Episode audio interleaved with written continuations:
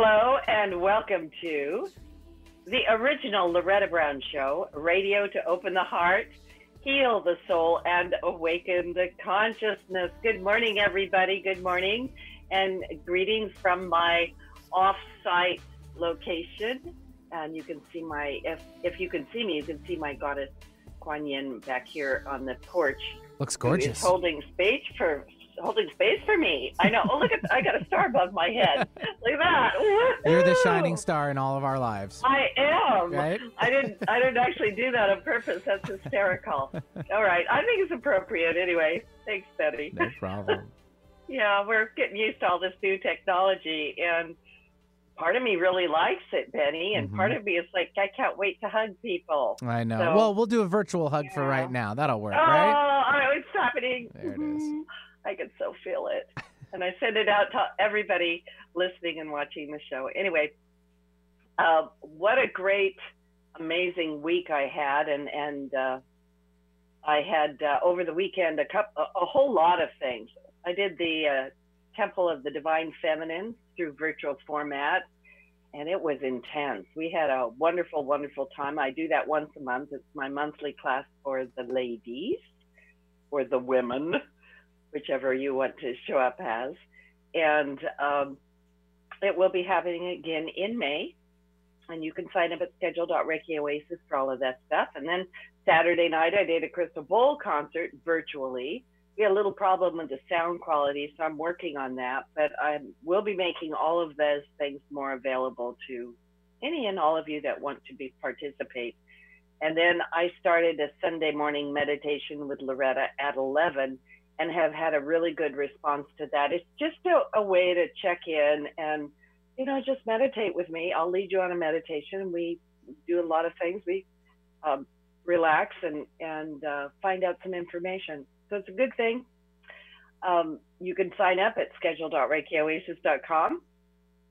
And then I'm also going to be doing a workshop called Awaken to Love on Saturday, May 30th.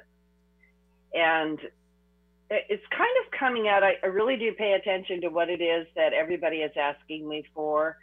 And I have noticed that a lot of you have been in your isolation pods with your loved ones. And some of you are getting along really well, and some of you are getting a little cranky, squirrely, something like that. Anyway, this workshop is designed to help kind of bring us all back into center, especially after all of the pandemic stuff. And um, remember that it's really all about love. And so, if we can awaken to love, especially this uh, workshop is geared toward couples and relationships. And even if you're single, it's about finding that uh, other beloved. And also, really, it begins with knowing yourself. I think oftentimes we get in relationships and we're just constantly trying to change that other person or change ourselves to be the person that other person wants us to be or thinks we should be. And none of that is really true and authentic to our own self. So, first of all, is know thyself. And then after that, we can figure out how to get along with others if we can. We need to kind of play nice on the playground. It's not always easy. And then just a few notes about astrology because I really want to get my guest on the show today.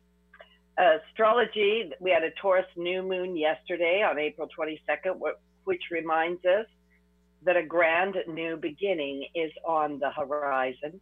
Taurus season is a busy season. There is a lot happening this next month. But the most notable thing is that we're going to have retrogrades. And we have held all the planets moving direct for quite some time. It's been shoving us forward. And by the end of Taurus season, we're going to have four planets in retrograde. The first retrograde happens on the 24th, which I believe is tomorrow, and that is with Pluto. And this is actually a big retrograde. I'll talk about it more in just a second. On May 10th, Saturn goes retrograde, followed by Venus on the 12th and Jupiter on the 14th. And don't get all freaked out about retrogrades. People are always like, oh my goodness, it's Mercury retrograde. But all that retrogrades really do is they, they kind of slow things down a little bit and give us a chance to catch our breath and take a look at what we need to attend to before we move on. Now, Pluto, the big one happening tomorrow, is the planet of death, destruction, and rebirth. And it has been very active since October of 2019. So just if you can, think back to what was happening last fall, especially since October of 2019. And what has transformed or shifted during the time? What clues were given to you at that time that helped made you guide may, might guide your way? And what was going on that maybe you haven't completely addressed because you're going to be given a chance to address that. And by the way, um, this uh, Pluto retrograde goes until October 4th of this year. And so it's quite a long time. And, and there's a lot of energy in this. Pluto is linked to power, control, and wealth. And there's a strong energy supporting investigation, research, and digging deeper in order to gain new understanding and knowledge. So we actually might find that in October of this year, we are revisiting things that happened in April. So just be aware of that. Um, I think sometimes when we just have a little heads up, we're like, oh, that's what's going on. Let me just attend to that. And with Pluto direct, when it goes direct in October, we're going to find it easier to make all the changes that we are in the process of making and to begin rebirthing anything that has crumbled. And I look at crumbling or renewing or rebuilding always as positive. Rebirthing gives us another chance. And speaking of rebirthing, whoa, that was a great segue. Uh, have you ever wondered about your past lives? Do they affect your current life? And if so, how? And what does it feel like to die? What happens in between lives? These and more are some of the questions I get to discuss today with my guest, Joanne DiMaggio, M-A-C-H-T. Joanne has been actively involved with Edgar Cayce's Association for Research and Enlightenment, the ARE, since 1987 and has been the coordinator for ARE Charlottesville since August of 2008. Joanne has been professionally pursuing past life research and therapy for over 30 years. She probably knows a thing or two. She's the author of six books. She conducts private sessions at the Unity Holistic Healing Center, of which she is the director. Joanne says her sole purpose is to observe, record, and disseminate. And in her own words, she says, I am a reporter for the universe. What a great job. Today we're going to be discussing her book, I Did It to Myself, again. New Life Between Lives case studies show how your soul's contract is guiding your life. This book holds data from Joanne's year long research project which chronicles the journeys of 25 men and women who revisited their past lives and they revisited the one most impacting them today and they explored all kinds of aspects of it. Welcome to the show, Joanne. I'm so glad you're here. Thanks, Loretta. I'm really thrilled to be with you. Yeah, and for some reason, just hearing your voice makes me laugh. So we must have. all I can figure out is we had past life together. We did a lot of laughing. I think that's what it is. Wouldn't that be wonderful? yeah. Never say never. never say never. Um, that's a good thing to remember, by the way. There could be some bad things out there, but you know, hopefully, you know, we're going to go to the good. Yeah. Um, I would like you to tell us a little bit um, a little bit more maybe about yourself. And for my listeners, I mean, I'm familiar with Edgar Cayce's um, Association for Research and Enlightenment, but could you give us a little bit of information about that, sort of as a backdrop and a, a groundwork to stand on? Well, sure. Um, I became involved with the ARE back in 1987. This was right after Shirley MacLaine's uh, book Out on a Limb became a miniseries. Oh um, yeah. For those who remember that back in the day, um, yeah. And I think that was the big wake up call to a lot of sleeping metaphysicians. Because I had been interested in past life work, reincarnation as a teenager. Um, and having grown up Catholic and looking for something a little bit more logical as to why things were the way that they were, So I started reading about um, Ruth Montgomery's books and um, and and about Edgar Cayce. And so in 1987, when the miniseries came out and she was discussing her own past life journey, Shirley was, um, I thought, well, where can I go to become immersed in this material with like-minded people? And of course, the ARE came to mind. At the time, I was living in Chicago. The ARE is headquartered in Virginia Beach, Virginia. So now I'm only three hours away uh, in Charlottesville.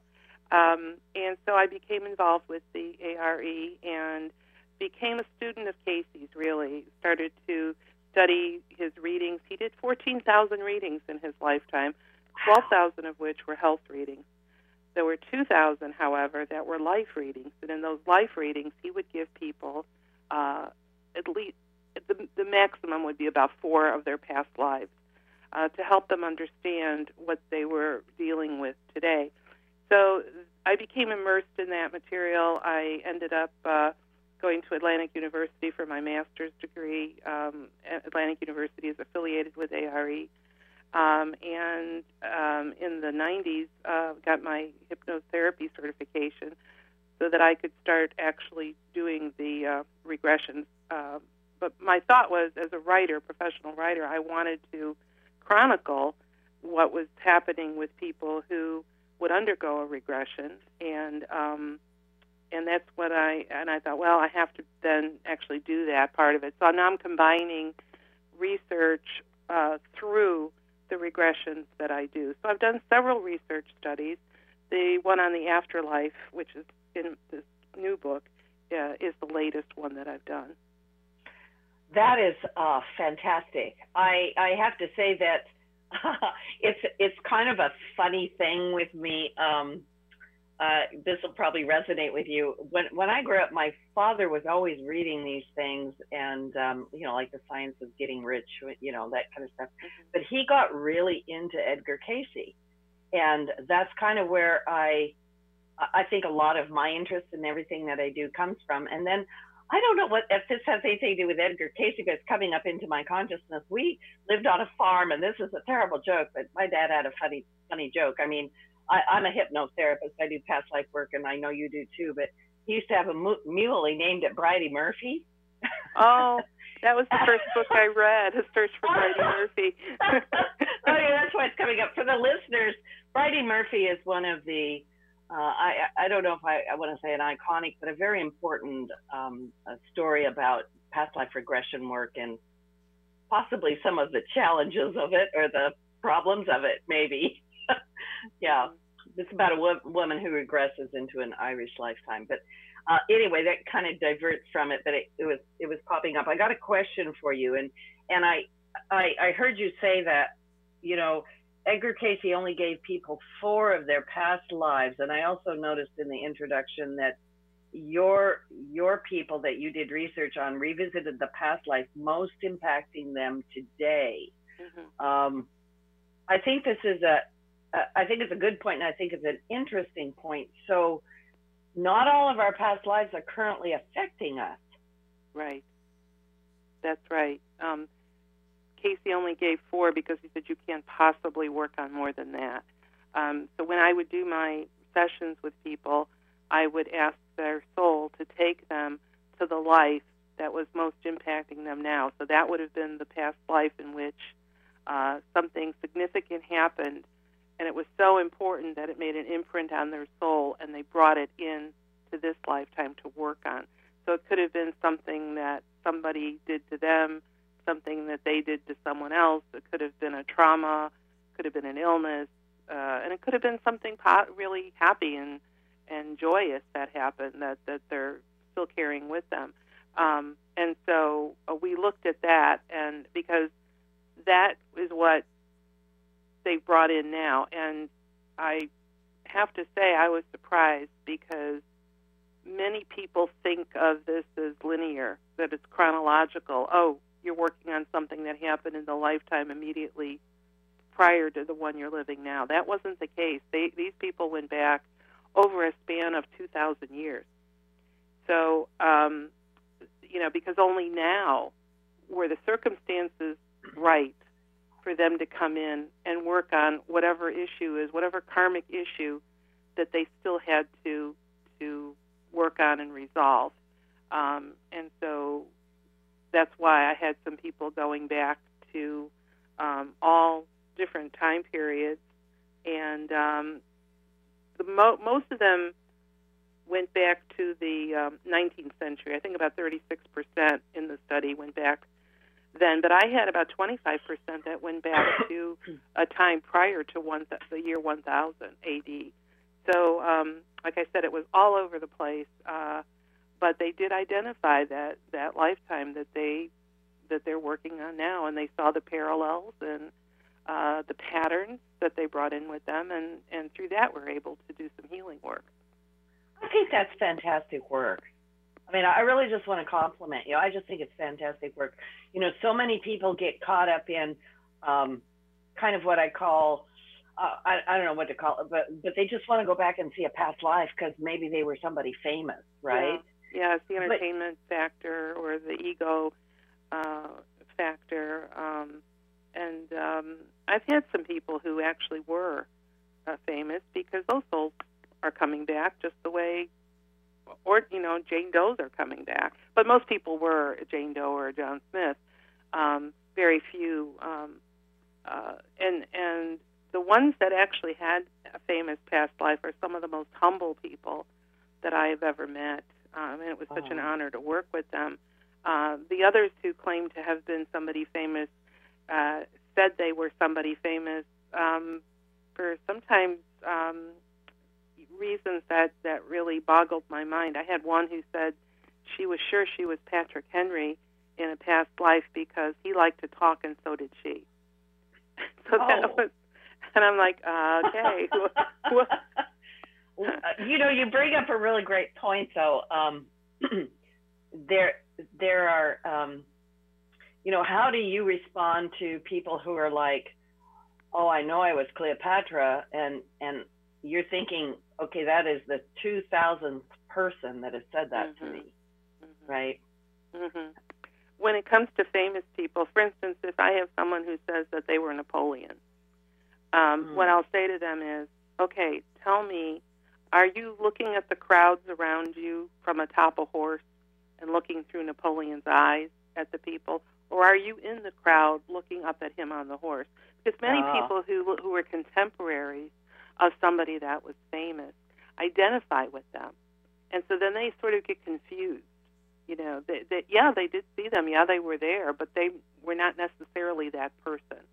So it's uh you have to do a little bit of digging uh uh and in the end you know what loretta it's not even important Yeah. um uh, yeah. because um it's past life work is really about the present it's not about the past uh Yeah. it's it's what you're working on now and what you need to resolve uh, and get through so that your soul will grow and eventually you're going to graduate from the school that we call the earth and uh, you won't need to incarnate again Yeah. Um, by the way, I think your book, and I want to remind people, the book is called I Did It to Myself. Again, I love how you lay out the book because you start out with um, sort of like what I would call research statistics. Like, Mhm. okay, here's here's kind of, you know, how many how many were regressed back to you know this era, that era, and you you really uh, organize it in a way that it's it's really interesting. It's very educational, I think, too. What was really your goal for this project? Because you've done other research projects with Past Life. What was your goal with this one? Well, um, there were a couple of things. One was that over the 30 plus years I've been doing this work, I've noticed a tendency among my clients to blame others for the way their life is going now. But I knew that they were the ones who carefully planned this lifetime because they wanted it to correspond to lessons that their soul needed for growth. So I was hoping that if they saw that for themselves, if they realized I'm the one that planned this uh, out, that they'd embrace their life maybe from a whole different perspective.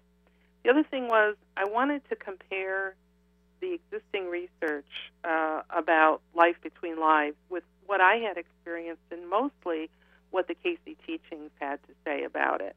Uh, because I was finding as I was re- researching what other professionals had done in this field, I was finding myself writing the word no with an exclamation mark in the column uh, in the book, and I thought, well, this isn't like me to be so uh, pompous, you know, and and to, but it but it didn't feel right. It it didn't seem like it was it, it corresponded to anything that I had experienced in my uh, my time and and with the the Cayce readings and some other researchers that I respected. And then the third thing was I wanted to see if there was a common experience among everybody. You bring together, uh, well, they don't see, they never meet the 25 people in my in my study, plus the people that I, my clients that I had seen over the years, because I included that research. They'd never met each other. If they then would describe to me the exact same thing that the other one described, uh, in terms of what it is, what does it feel like to die, what does the afterlife look like, do you see a gateway? Are there guides on the other side? Do you meet up with your family? Do you pick a body? All of those questions. If they're saying basically the same thing, then I was hoping that it would give some comfort to people who have a fear of death. Because when you read their experiences, it's not scary at all. Matter of fact, it's something you may actually um, look forward to. So I wanted to see um, if there were correlations between everybody's experience um, or not. And so this I created this research project to hopefully accomplish those three things. Oh, I, I love how well you laid that out. I, have got a question. You you mentioned um, um, other researchers like Edgar Cayce and Dr. Michael Newton. What are I, I don't know if this is a good question or not. Maybe it's too broad, but what are some of the things that you came up with that they hadn't come up with? You know, like where you're writing no over there and you find something. well, you understand the question? Yeah. Yeah, yeah. Um, there were a couple of things uh, that I found. For instance, um, in the, in Dr. Newton's work, he classifies souls as young, new, ah, yeah. beginning soul versus uh, or old soul versus a, uh, an advanced soul or a young soul. Uh, from the Cayce material and from my own research, I've always told people there's no such thing as an old soul. Old souls to me are just slow learners. Um, we we all were created at the same time, all created at the same time.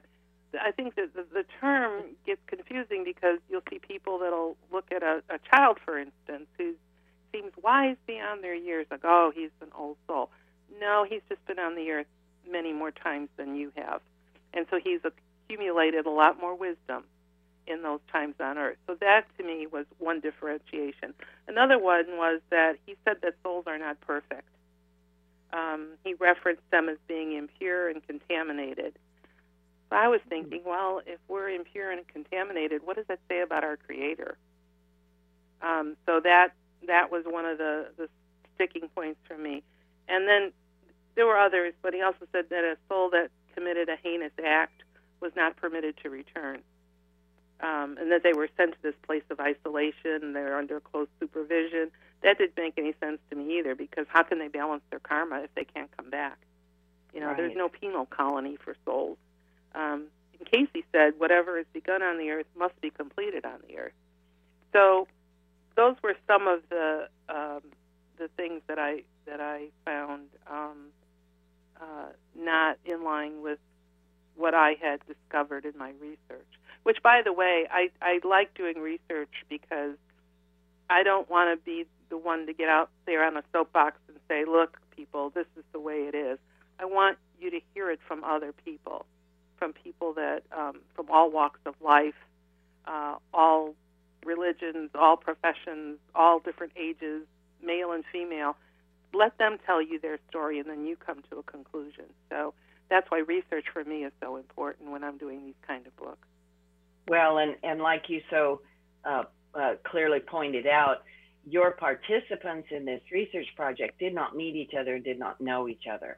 Right. So they're they're not going to be talking about it or influencing each other. And um, I also know, and you point this out in your book, that your the way that you ask questions when you're doing this type of research is really important. And um, so, what are some of the challenges of this? Is asking the questions one of those challenges? Do you have others? Absolutely, yeah. Because I noticed that um, in Dr. Newton's work, which, by the way, I really admire Dr. Newton. I'm Yes. not attempting to negate, and he even said in his book that that he realized that there were going to be researchers coming after him who were going to take this to a different level. So I like to think that I'm just continuing his work. Um, but there were some things that, that not only I found a little concerning, but other past life therapists that I've spoken to, even some people that were involved in, in his his institute and, and who knew of his material. For instance, you have to be careful and not ask a leading question. So instead of saying something like, before you is a gateway or an entry portal, I would ask, do you see something that looks like a gateway or an entry portal? This way, the, the, the subject, the research subject, could say no if they didn't see it, and we'd move on. Otherwise, before you is a gateway, they're going to feel obligated to manufacture in their mind's eye a gateway or an entry portal because I'm implying that's what's in front of them. And that Mhm. would negate the research altogether because it would be a fabricated response. Right. Yeah. So I think we're, this is a great time to take a little station break, uh, Benny. If if you're there, I'm sure you're there. And uh, this is Loretta Brown with the Loretta Brown Show. My guest today is Joanne DiMaggio, and we're talking about I did it to myself again. New life between lives case studies show how your soul's contract is guiding your life. So when we come back, we're going to talk more about that soul contract and how all that gets set up. Don't go away. Energy is powerful. It's all around us, mysterious, full of potential. Directing positive, healing energy to raise your vibrational rate through Reiki can change your life. Reiki Master Loretta Brown has relieved stress, sadness, anger, and even helped clients lose weight, stop smoking, and end sleep disorders. Worldwide, people have sought out Reiki Oasis.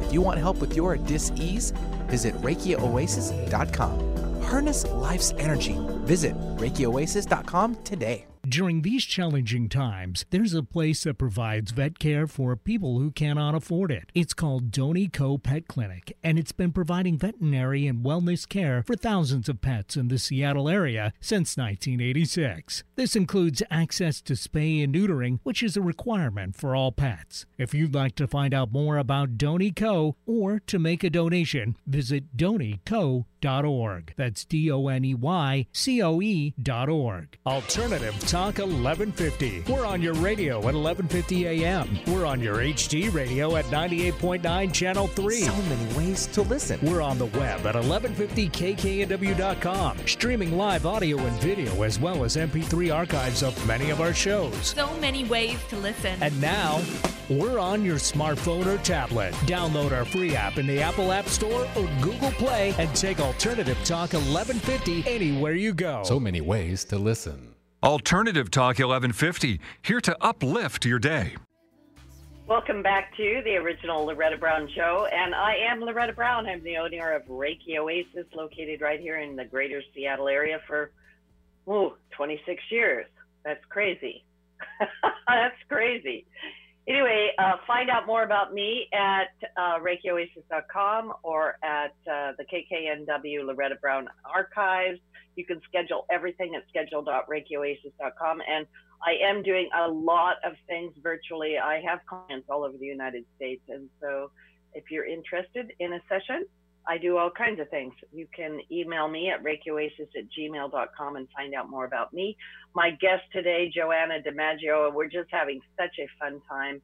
Um, she is a researcher. Uh, she is a reporter for the universe, apparently, and does all kinds of amazing things. She's written six books. We're talking about I Did It to Myself again. We're talking about reincarnation, past lives, and how they affect our current life. In your um, research, you used a combination past life regression with a life between lives session. Right. Why was the past life portion so crucial to your study?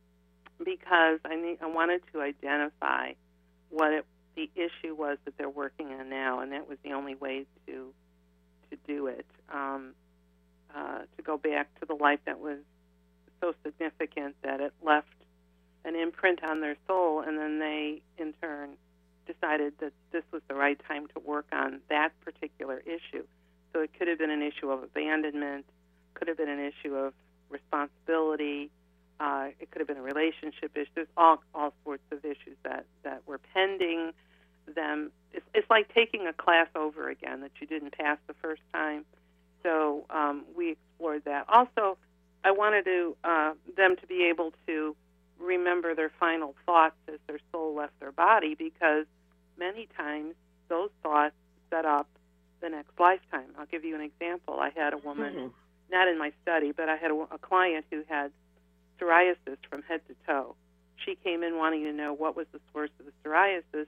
She went back to a life in the Old West in which she was a call girl. When she died in that life, her last thoughts were, I don't want to be touched again.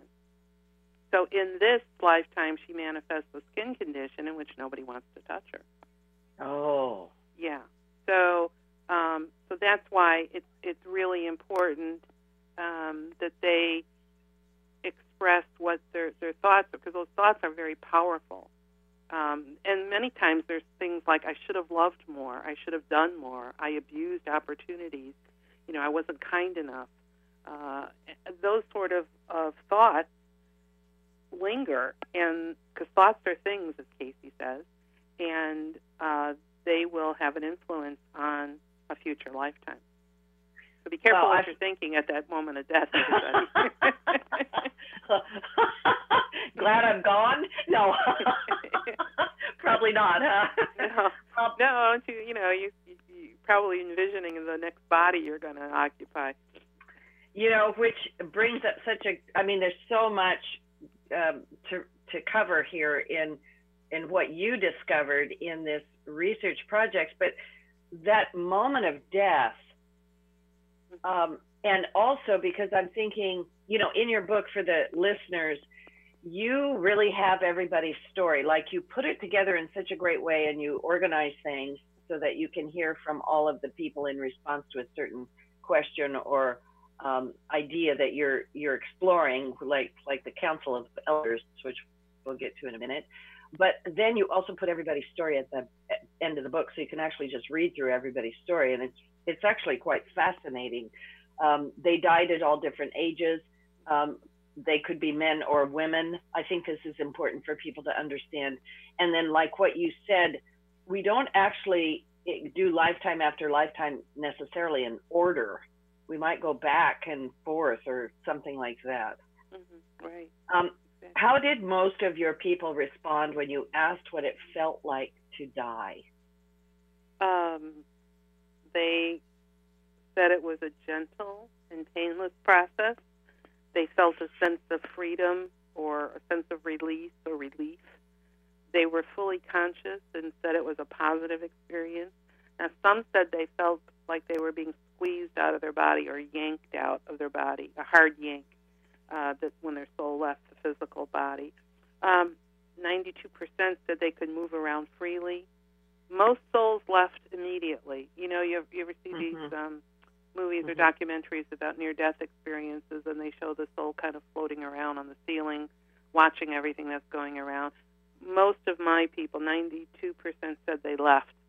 They didn't hang uh-huh. around. Uh, and uh, now, those that had a traumatic death, and I've chronicled some of those in the book, they left their body before physical, their soul left the body before physical death actually took place, so that they avoided the trauma of that uh, and the pain.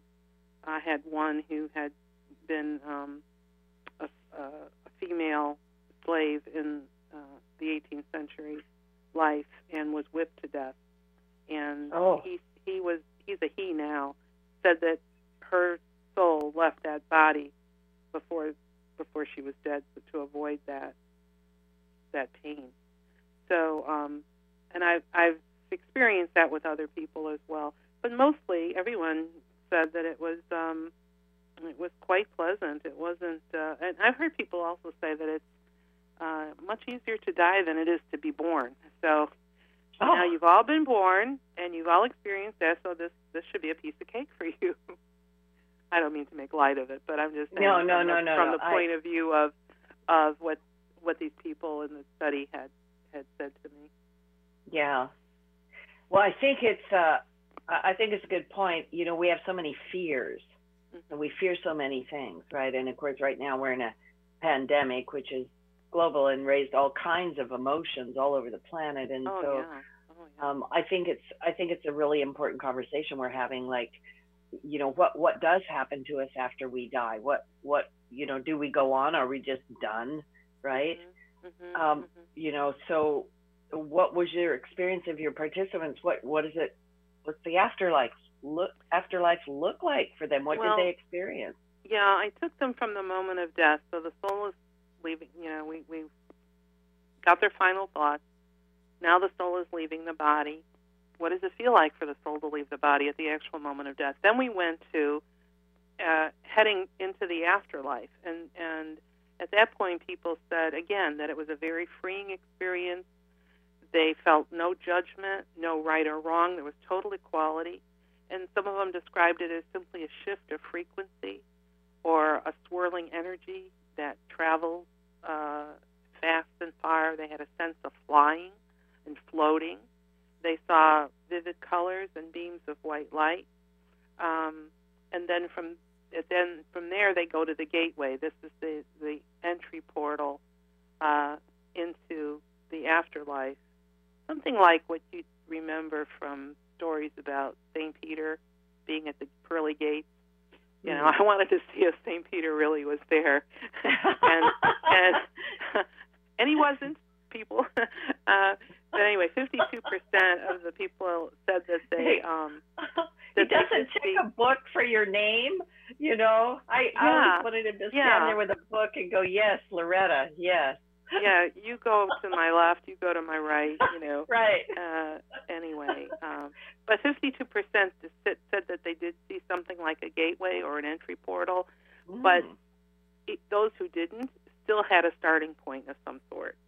So it might have been a, a path or a cloud or a stream of energy. And some people actually cre- saw things like uh, that they saw on Earth, like a chalet or a Greek temple or a marketplace. Um, so that's what they described. And then, you know, then we went into, well, was somebody there to welcome? Did you have a welcome home committee?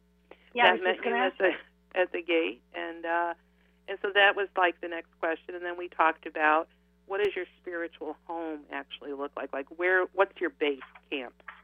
Where where do you stay? Where are you based? And so we talked about that as well. And this was all before they got to go to the Council of Elders. So um, so yeah, there's there were quite a few steps in, in there that we explored that have been outlined in different chapters in the book.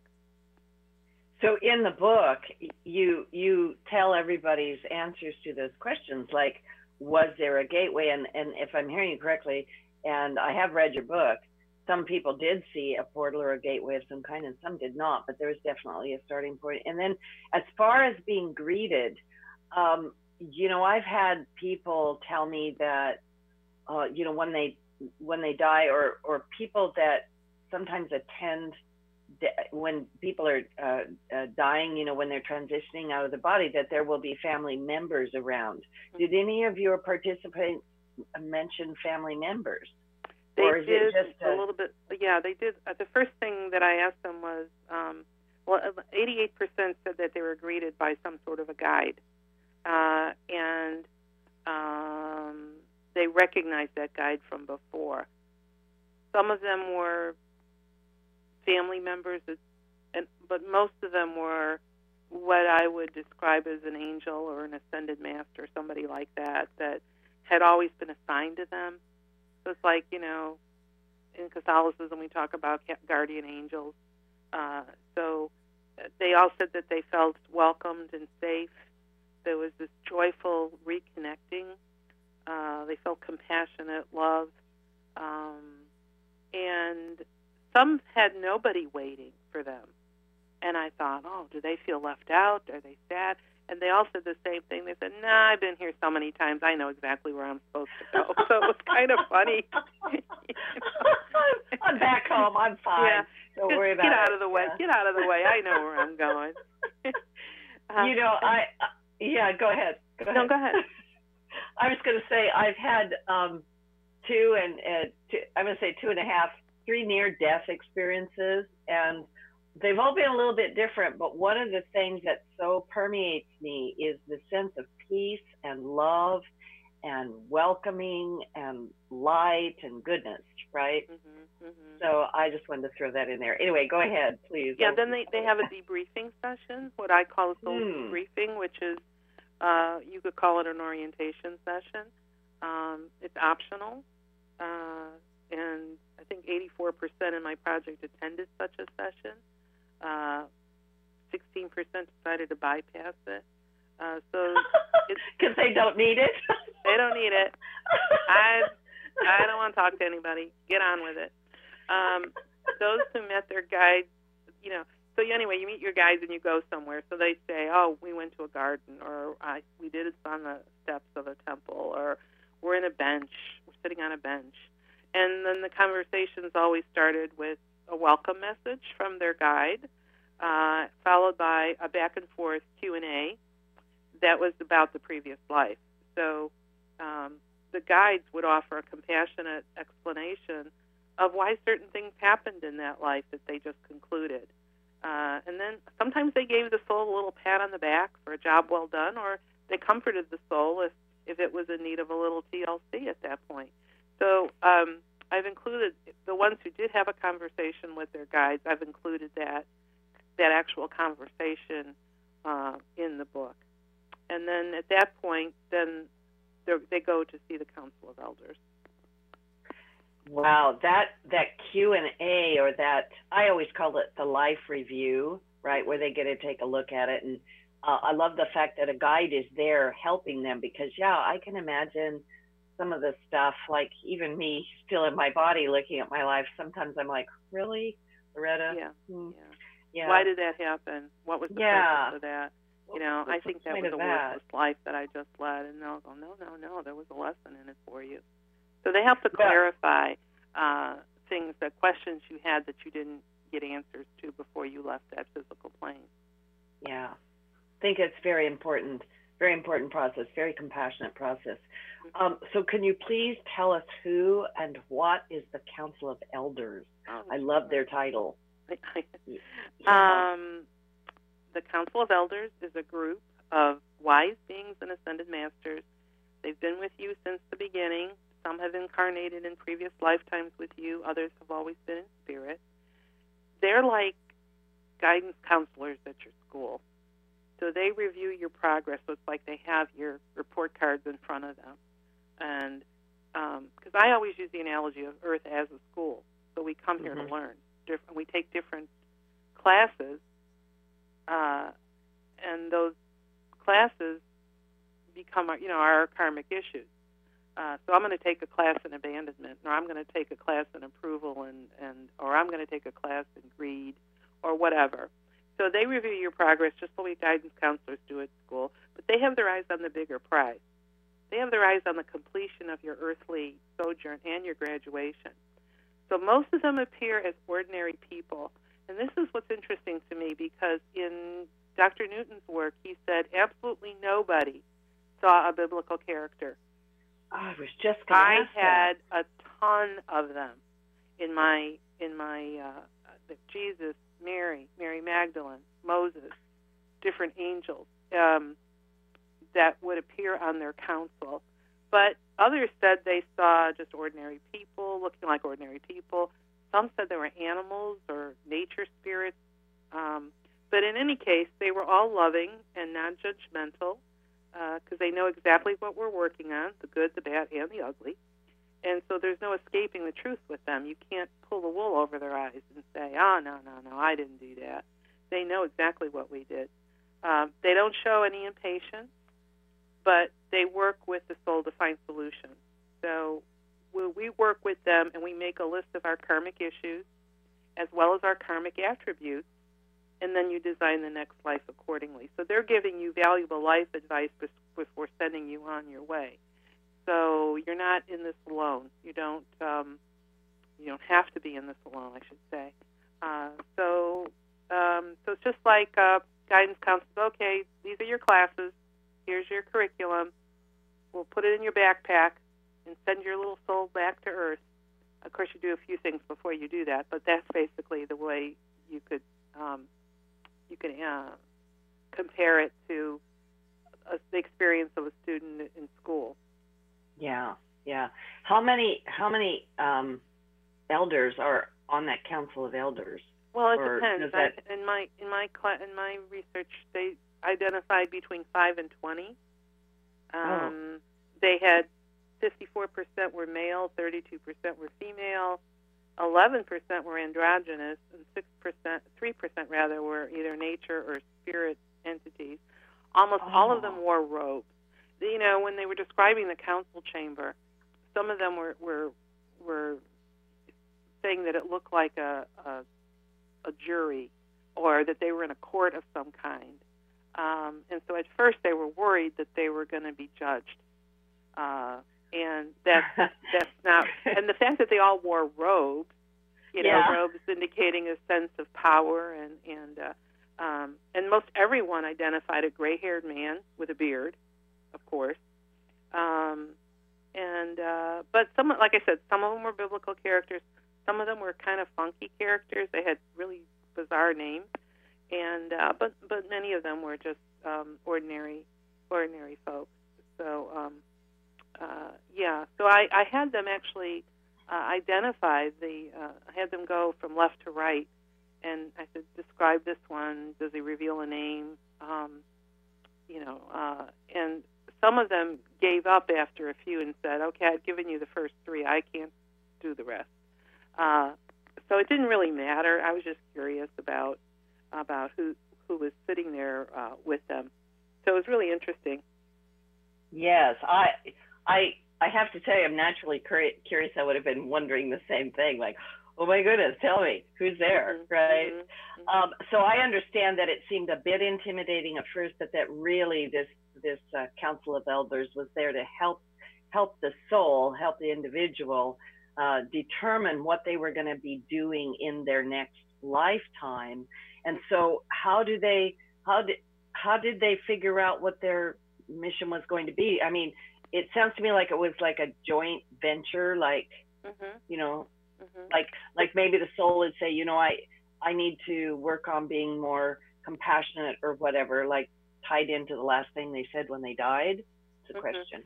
Well, we tied it. In, we we divided it into make a list of your karmic issues. I wanted them to give me bulleted uh, items that they felt they had to work on. So some of them would say anger, others would say guilt, somebody said forgiveness, uh, others would say humility, authenticity. They would give me a, a they would get a list working with their their because they're looking at that last lifetime, right?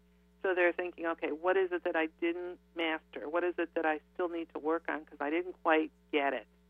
Uh, so they make that list. Then on the on the flip side, they make a list of all their karmic attributes. Now these are positive, what I call positive bank account items that they have deposited over all of their lifetime. So some of them, now these are items that they've already uh, they've completed. They don't have to work on these anymore. So some of them would say leadership or intuition or compassion or empathy or uh, healing or creativity, something that they have in that karmic bank account for all time. They can pull on that anytime they need to. So they're not only bringing in these karmic issues, but they're bringing in some help in, in the form of these attributes. So, so they can use those to work on the um, the issues, and then from there they go into des- uh, deciding what their soul's mission is. By that time, they know exactly what that their soul's mission is. So I'll ask them, define it to me in in in one sentence if you can. So then they'll say, I'm coming in to be a teacher of peace, or I'm coming in to spread unconditional love, or help people living with challenges, or um, to be a light on the path, something like that. Be a peacemaker, a teacher, whatever. Uh, they know at that point exactly what they're going to be working on. Got it. Yeah. Um, I love this process. I we've got about five minutes, four or five minutes left. I want to make sure that we say some things about the soul contracts hmm and and also about the selection of bodies because I think these two things are really important. So Well, the, the how- soul's mission. Yeah, I'm sorry. Mhm. yeah, yes, please go ahead. The soul's mission is basically their contract. So once they define that, that's that's what they're that's what they agreed to do in the next lifetime. Um, to do that, they choose their parents. They choose, and their members of their soul family come forth to say, "I'm going to come in with you in that lifetime, and this is what I'm going to help you with." Um, they pick a body. Uh, they, um, some of them, uh, and by the way, it's very rare for them to return to their biological family. They're usually born into a completely different family. Um, they pick whether they're going to be male or female. Um, usually pick one or the other, one over the other about 75% of the time. So I've been predominantly female in my life, but there's others who have been predominantly male. Um, Cayce said gender is based on what you want to accomplish in, in the life. So they select a body for for its challenges or its privileges. Um, some of them want a, a, a body that's close to the one they had in their previous lifetime. So then from there they go into a prep class, um, and that's where they're given memory triggers. Things mostly what you think of a memory trigger is deja vu. Uh, things that that'll that'll come up in the next life that's going to remind you of your past life and help you to identify people that were from that life that are in your life now. Uh, and so from there, they um, go to the exit portal and all aboard the train back to Earth. Down you go. Down I you go. I really really recommend people read this book. You know, I I do a lot of work with people and many people have body image issues or they're like why do I have those parents or what were those people in my life for? And to be able to go back and take a look and go like you say the title of your book, I did it to myself Okay. again there's a selection process and, and, and it's it's fascinating you it's a selection process for the body the different ways that is really really fun and uh, i've got kind of a question to throw out there which you may or may not be able to answer you know many people talk about you know here we are we're here for these times like this global pandemic and and maybe it's the end of the world as we know it which it probably always is but do you believe that we're here by choice could this be you know we talk about soul families hmm and that ultimately we're a global family. Right. Um, would this pandemic, you know, possibly fit into a an agreement by all souls to go through it?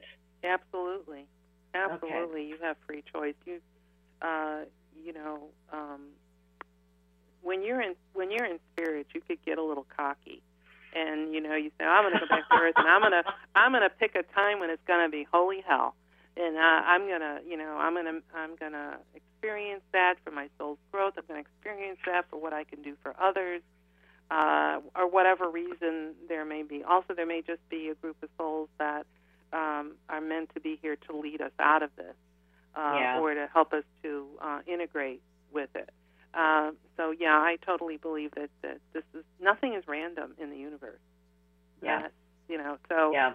so that's that's the way I look at it. I think it'd have be real you. I don't I don't get why I'm here.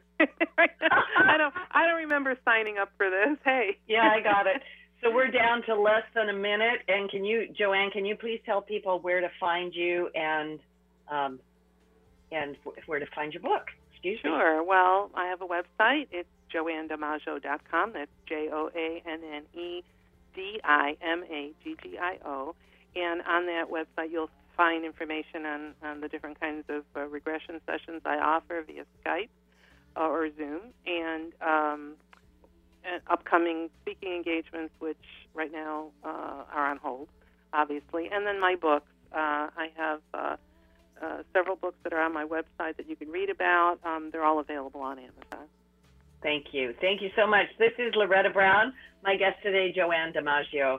And um, I think you need to get a past life regression, everybody, and find out what's your mission. Why are you here now? Anyway, love to you all. Take care of yourselves and uh, keep smiling.